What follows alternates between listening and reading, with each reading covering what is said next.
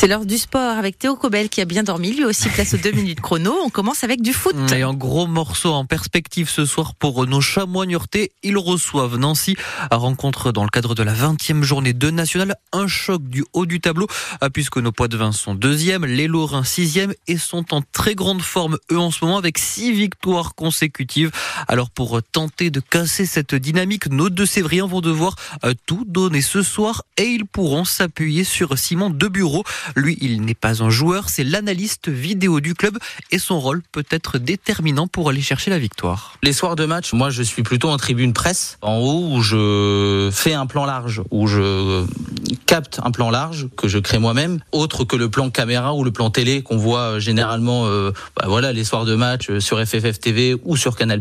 Et je code en même temps. Donc je crée des, des des statistiques, je crée aussi des séquences qui nous permettent après de pouvoir agir à la mi-temps en temps réel et pour pouvoir après corriger d'éventuelles choses qui se sont passées 3, 4, 10 minutes avant. Comme on est un peu plus haut, la vision est un peu plus intéressante et on voit beaucoup plus les espaces entre les lignes, etc. Donc c'est une vue qui est assez intéressante. Et je sais que le coach est assez sensible à ça et me demande beaucoup mon avis à la mi-temps par rapport à ce qui a été mis en place. Simon de Bureau, invité de, du notre dernier épisode de notre podcast Bleu Chamois, interview à retrouver en intégralité sur francebleu.fr. Euh, toujours en foot, nuit de fête à Abidjan, la Côte d'Ivoire qui a remporté hier soir la Coupe d'Afrique des Victoire 2-1 face au Nigeria, les éléphants qui décrochent ainsi leur troisième étoile. En volet, le week-end aura été aussi victorieux pour nos poids de vin puisque les joueurs du SPVB se sont imposés 3-0 face à IAC dans ce derby néo-aquitain. C'est pour la 20e journée de Marmara Spike League.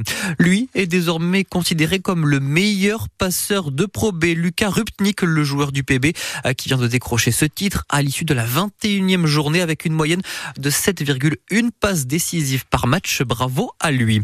En cyclisme, on peut noter aussi la très belle performancière de la coureuse de la FDJ Suez, Amber Krak, qui a remporté la quatrième étape du Tour des Émirats Arabes Unis. La membre de la formation Poitvin qui termine à la 39e place au classement général. Et puis, une fois n'est pas coutume, un mot de foot américain, puisque cette nuit c'était la fameuse finale du Super Bowl. Victoire sur le fil des, des Chiefs de Kansas City face à San Francisco avec à la mi-temps la performance de Cher et dans les tribunes très remarquée la chanteuse Taylor Swift.